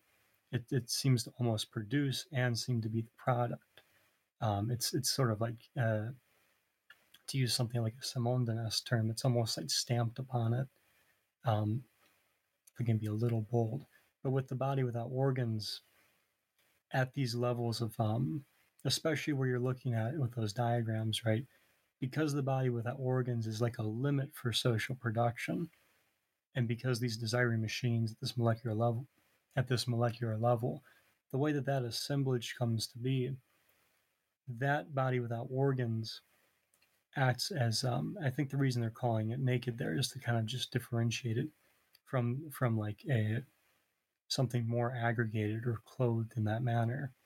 But in, in that sense, because it's happening at that more molecular assemblage level, as opposed to a more molar assemblage, that space for potentialities, like Roger is saying about, there's a uniqueness about that, especially as a deterritorialized socius, because at that level, the body without organs has this potentiality for difference, right? It has this potentiality for for movement, for going somewhere else. Whereas the, the sociuses, they don't exactly have that, right? They're working on social production.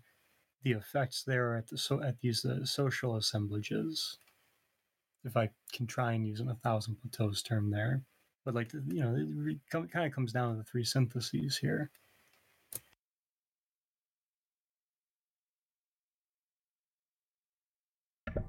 All right. Um, I'm going to move to the next paragraphs, and we will actually end on this one because um, as it works out. now we can present the second thesis of schizoanalysis. Within the social investments, we will distinguish the unconscious libidinal investment of group or desire and the preconscious investment of class or interest. The latter passes by way of the large social goals and concerns the organism and the collective organs, including the arranged vacuoles of lack. A class is defined by a regime of syntheses, a state of global connections, exclusive disjunctions, and residual conjunctions that characterize the aggregate being considered. Membership in a class refers to the role in production or anti production, to the place in the inscription, to the portion that is due the subjects. The preconscious class interest itself thus refers to the selection of flows, to the detachment of codes, to the subjective remains or revenues. And from this viewpoint, it is indeed true that an aggregate comprises practically only a single class, that class which has an interest in a given regime. The other class can constitute itself only by a counter investment that creates its own interest in terms of new social aims, new organs and means, a new possible state of social syntheses. Whence the necessity for the other class to be represented by a party apparatus that assigns these aims and means and affects a, to, and affects a revolutionary break in the preconscious domain, the Leninist break, for example. In this domain of preconscious investments of class or interest, it is therefore easy to distinguish what is reactionary or reformist, or what is revolutionary. But those who have an interest, in a sense, are always of a smaller number than those whose interest, in some fashion, is had or represented. The class from the standpoint of praxis is infinitely less numerous or less extensive than the class taken in its theoretical determination. Whence the subsisting contradictions within the dominant class, i.e., the class pure and simple. This is obvious in the capitalist regime, where, for example, primitive accumulation can take place only from the benefit of a restricted fraction of the whole dominant class. But it is just as obvious for the Russian Revolution with its formation of a party apparatus. I want to read the footnote that uh, was just there in the previous sentence. Maurice Dobb, Studies in the Development of Capitalism, Chapter 3, reference note 70.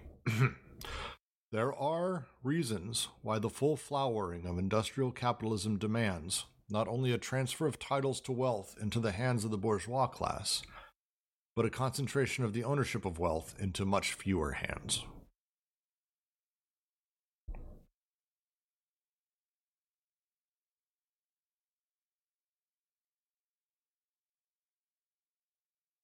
Uh, this paragraph gets at a question I had uh, when I was reading. Uh, so they introduce these social syntheses in this paragraph, and are they supposed to be like uh, analogous to the paralogisms of the unconscious that they bring up earlier? And why?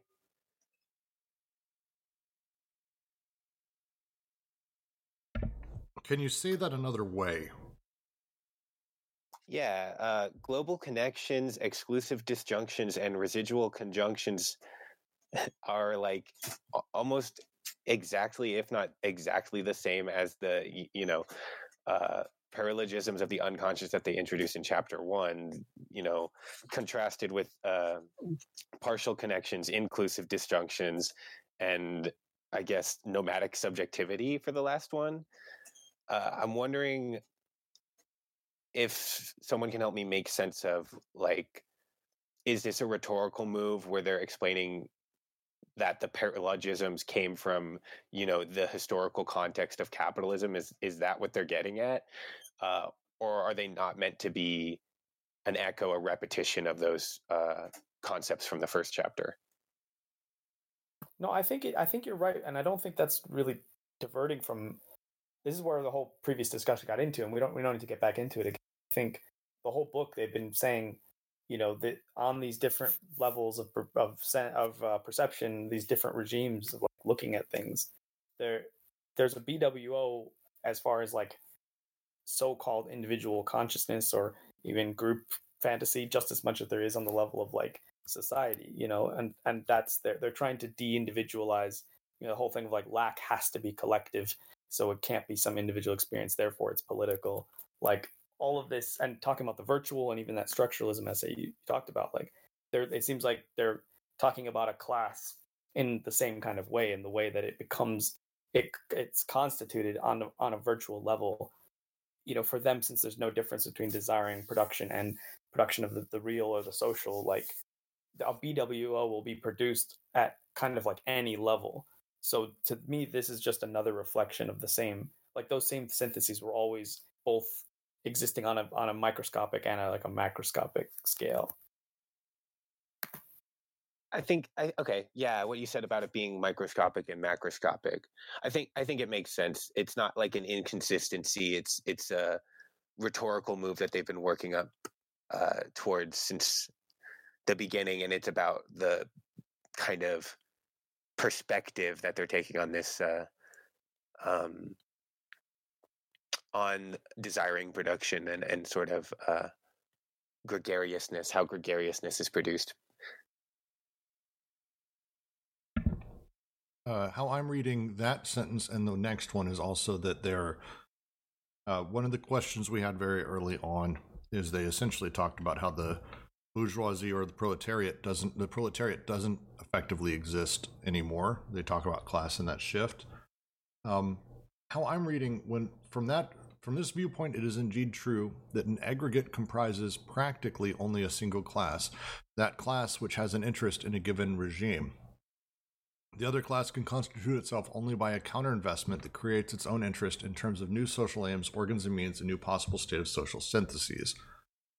Um, it sounds less like they're defining it in the classic bourgeois proletariat sense and much more moving from a here are the people in charge to the people who have no power kind of mentality.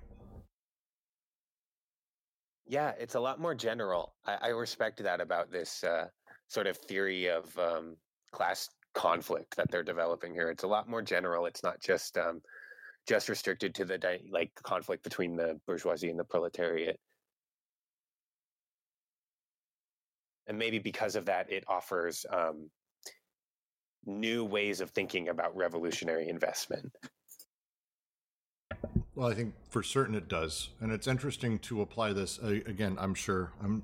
I know. I know not everyone here is an American. I'm sure you all are watching our clown show, but it does feel like it changes how uh, class struggle or class conversations can happen inside of a situation where, yes, in the classic sense, the bougie one percent owns our country and everyone else is on the other side except sort of half the country who's sort of with them and I don't really know and how's that working. But instead saying like look that this is uh the the class is comprised of the class which has an interest in a given regime. The the given regime and the way they've been talking about it is mo- molecular and molar, a molar regime. Am I wrong? Yeah, I think they're moving in these next couple paragraphs to discussing, um, for lack of a better word, like molar dynamics, large group dynamics. Um, and I liked what you said because you hinted, you hit at what they're going to say in the in the uh, next couple paragraphs too. Because I, I think this is a really good setup that they're getting at for why do people desire the repression of their own desire. Yeah, if we go back to what I said previously about uh, Strauss and you know the structural analysis of uh, of the familial, you know, of uh, uh, family linkages and into an arborescent kind of um, fashion. If if we think of like if we do class analysis, we're only um, working with those molar aggregates. We're only working with those categories in a dialectical relationship to one another. And because of your place into one class or another, they give you the interest. They give you this penis envy. You know, it's the same kind of thing. And what they're saying is that we need to go a little bit under that. And then we realize that people, wherever they are, they have different investments and desire passes through them, not re- in regard of structure or, you know, a pre-given desire of you know accumulation or revolutionary things and but it's it's it's it's something that is happening. It's reorganizing um, on the field by itself and not regarding a structure.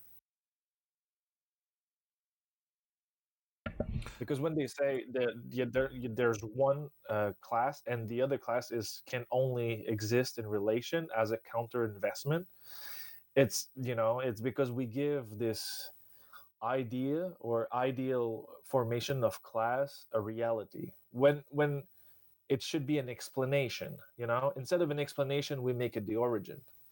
I don't know if you make this difference between those two uh, it's like saying you know like society is ableist you know? Uh, to say a society is ableist should be uh, the conclusion of analysis. But if we start saying that society is ableist and is making the difference between different subjects uh, we have a complete different view of the universe.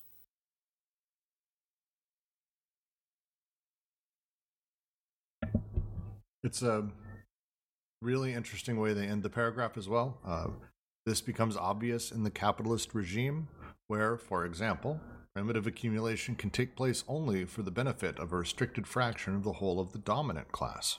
But it is just as obvious for the Russian Revolution with its formation of a party apparatus. The dominant class being the operative thing here, not the concept of the uh, wealthy or the bourgeoisie or whatever it might be. Um, and it's one of those things that eternally always bothered me about kind of the classic class struggle um, with the USSR is the assumption that well, actually no, even the proletariat will become the bourgeoisie at some point, which is what I was taught Animal Farm meant at some point, but doesn't matter. I think it's an interesting uh, ending to it because it gives us a way to sort of attach to a new way of thinking of class. Well, and then you'll have to deal with the problem of the petit bourgeois, right? The, the bourgeois that are actually proletariat, but are proletariat serving the bourgeois, right? Like this Yeah, like strange, like ensnaring. ah, I've been one of those guys. I, I am one of those people, pretty much. Um, I think a lot of us here actually are. Um, uh, there, exists an entire slave class who's basically uh, at the whim of everything that's happening, and it's horrifying. Um, but it, it gives us a different way of looking at that and having that conversation and identifying, uh, to me, possible comrades. But you know what's interesting is that, and what I like about this section, I, I was joking in the chat that I think Zizek stole his introductions to the books on Trotsky and Lenin and Mao from this. But there is a, there is a sense in which I think this thing about how there's kind of only one class in the sense of what is fitting to each socius, and it's not just like I mean, in, a, in an actual anthropological or sociological sense, you would you would be wrong to say like you, it's important to be like oh what are all these different gradations and you know how does this particular group work and this particular group but in this like structural you know, endlessly virtual thing that they're always trying to get at i do like it, it makes me think of there's this famous spurious like painting from i want to say the 18th 17th century i think it's earlier maybe 17th century um, uh, of the divisions of racial types in the um, in Spanish colonial lands, and there's similar ones for Portuguese as well. And I'll try and find the screenshot of it.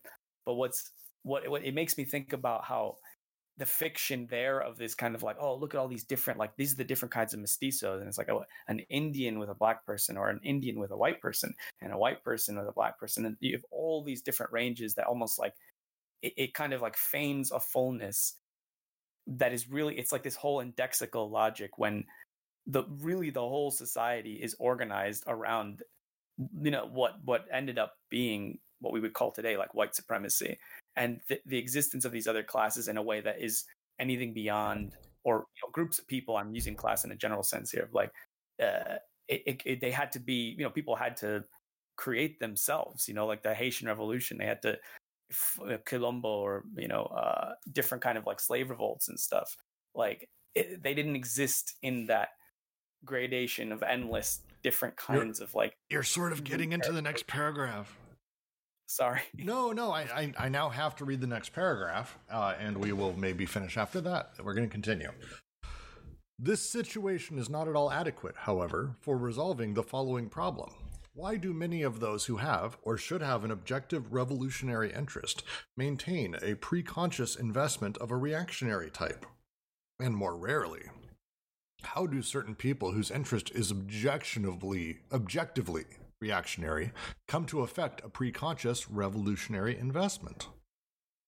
Must we invoke, in the one case, a thirst for justice, a just ideological position, as well as a correct and just view, and in the other case, a blindness, the result of a ideological deception or mystification? Revolutionaries often forget, or do not like to recognize, that one wants and makes revolution out of desire, not duty. Here, as elsewhere, the concept of ideology is an ex- execrable concept that hides the real problems, which are always of an organizational nature. If Reich, at the very moment he raised the most profound of questions, why did the masses desire fascism, was content to answer by invoking the ideological, the subjective, the irrational, the negative, and the inhibited, it was because he remained the prisoner of derived concepts that made him fall short of the materialist psychiatry he dreamed of, that prevented him from seeing how desire was part of the infrastructure, and that confined him in the duality of the objective and the subjective. Consequently, psychoanalysis was consigned to the analysis of the subjective as defined by ideology. But everything is objective or subjective as one wishes. That is not the distinction. The distinction to be made passes into the economic infrastructure itself and into its investments. Libidinal economy is no less objective than political economy, and the political no less subjective than the libidinal, even though the two correspond to two modes of different investments of the same reality as social reality.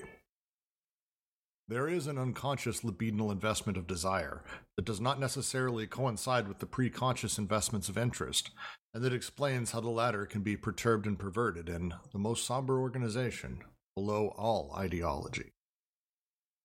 I said we were getting into the next paragraph more than a little, right? Uh, I mean, that's the area we're talking about now. Is now is, is revolution and the revolutionary uh, process.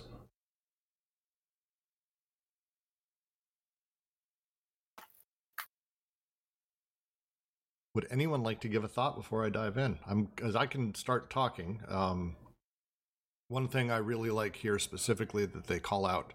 Uh, it's one of my favorite lines. Uh, every time I've read this book, actually, this is the first time I think I understand it in context. Revolutionaries often forget or do not like to recognize that one wants and makes revolution out of desire, not duty. Uh, you, So that's two things. Desire is an escape. Yep. You know, it's a line of flight, and duty is the rectification or the correction of something because you know you're answering to an ideal, an ideal that should structure reality. But um, if you start with the material conditions, you know, desire is being organized as a potential of creating something else, not going back into like a reformist or you know reactionary sense. Yes, uh, duty would be also something uh, that is very uh, much on the paranoiac side of things, uh, for sure. Uh, and that you know it's it's interesting this kind of thing for like new social movements of what's happening on the internet right now you know how you know we have uh you know the woke people on one side and you know we have the qanon reactionaries. And it's it's really interesting to see this because you know the woke people they want to go back to a sense of order in in in some manner while uh, the reactionaries are doing the same thing. But the the the potential of the revolu- the revolutionary potential is kind of inverted into uh, those two poles at this right moment. So I think that something happened in the 70s that probably was similar that what's happening right now and there's this weird um, you know switching of points which in which ideology cannot respond of Right, especially if you're so like to use your example of ableism, if you if you take a step back from that, right? So instead of talking about ableism, we're talking about ideology, right? If you talk about ideology as the productive there, as the ideology is, uh, you know, like that's what the problem is, and we just need a new ideology, and that comes with its new um with its new duties, right? I, I think they're part of their main point here is you're just reproducing what you're trying to get out of, right? So like instead of like an actual line of flight, you're just kind of doing the same thing, right? So like you say that uh, these things start from a duty of this, from their ideology, and so you believe that uh, you should construct a new ideology so as to have different duties. But the problem with that is, right, like you're not actually changing the, you're not really changing anything about the assemblage, right? Like you're you're just reproducing um, what you're trying to stop producing. Yeah, because, and when they talk about ideology, I, I see the whole, you know, uh, the the whole trope, or I don't know how to call this in English, but th- this old conflict between idealism and material uh, materialism, and it's you know, idealism says that there's like those those abstracted forms that you know exist in the universe, and we need to answer to them while the materialist uh, perspective says that there's material form and those ideals will arise of the organization of the material so we we come from like two different um, orientation I, I, I think what they're trying to say even though they sound uh, idealistic in in in a way I think they're not. I think they're truly, you know, uh, materialistic, and and they oppose um, stuff like Freud or Lacan into their idealistic form, and that's why Zizek has a problem with uh, Deleuze and Guattari, because he comes from a type of materialism that becomes uh, idealistic in a sense. Well, it's it's the when you have that deep investment in the molar concept of a thing, which naturally has partial objects, naturally isn't completely and fully explained, that becomes a, a an example that came to mind of uh, an example of this that we're talking about. This kind of idea of someone who is trying down the revolutionary path, but instead is becoming reactionary. In my mind, is a turf A turf is almost like a great example of this uh, blown out. Uh, I, I, by the way, am not one. Um, but the idea of a turf a trans exclusionary radical feminist, is someone who's so for women's rights as a concept that they've kind of forgotten the original point of it. Uh, that sort of second wave feminism, however you want to call it. And that sort of mentality, it, if you were to put a, someone who's a turf in 1910, the Susan B. Anthony would be a great example of this. I I cheer on Susan B. Anthony. You do your thing. She also uh, believed abortion to be a sin and that you know gays weren't really good people. A whole bunch of other shit. But like I cheer on Susan B. Anthony. At the time, a turf would be super super super revolutionary. But they got so attached to the idea of what they are that now they're just that way, and now they're they're not joining the revolutionary path anymore. That that sort of a- I think that's a really good example. You know, it's something contemporary and everybody can understand.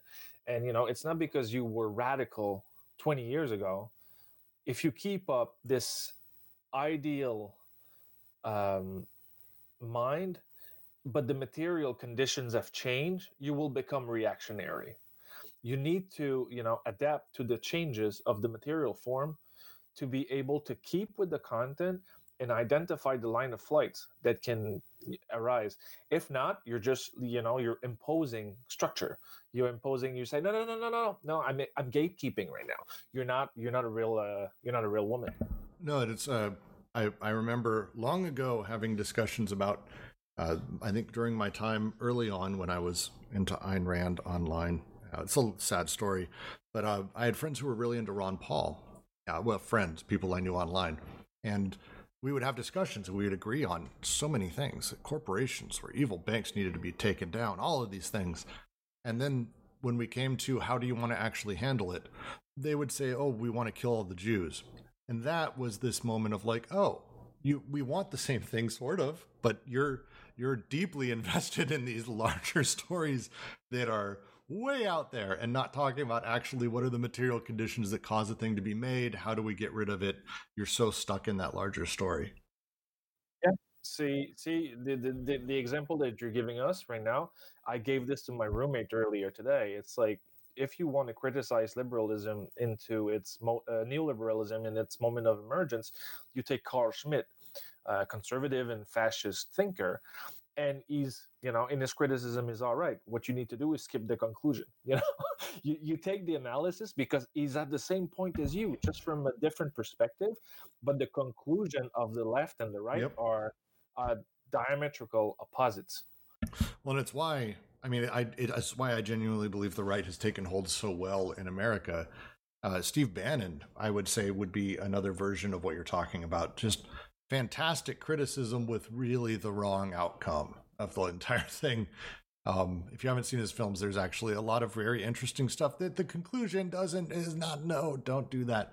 But it it works because again, it plays to the paranoiac. It plays to the molecular the the molar investments people already have, uh, rather than having them really sit down and talk about the material conditions and what's driving that. I always go back to that quote: "The anti-Semitism is the socialism." That's what I feel like a lot of this is. Anti-Semitism is the socialism of fools. Great line. It's a great line. Uh, with that line, we are going to end the day and the reading. We got, hey, we got like, like more than two pages through. Look at us, aren't we cool? Uh, we're at 3:45, and we will continue. Uh, I think tomorrow, uh, same time, same place. Uh, and we'll put up a poll uh, every week about uh, continuing and making do and charging through. I don't. I know this is a time for people to travel. In theory, I don't know if anyone's traveling. In theory, holidays, religions, whatever, whatever your bag you got. Uh, we're going to see about how we dance around some of those things, but uh, we're making good progress. So thank you guys very much. Uh, talk to you later. There we go. I'm just going to end the broadcast. I'm going to cut earlier. That was terrible. It's a terrible ending, Brooke. Why would you do that?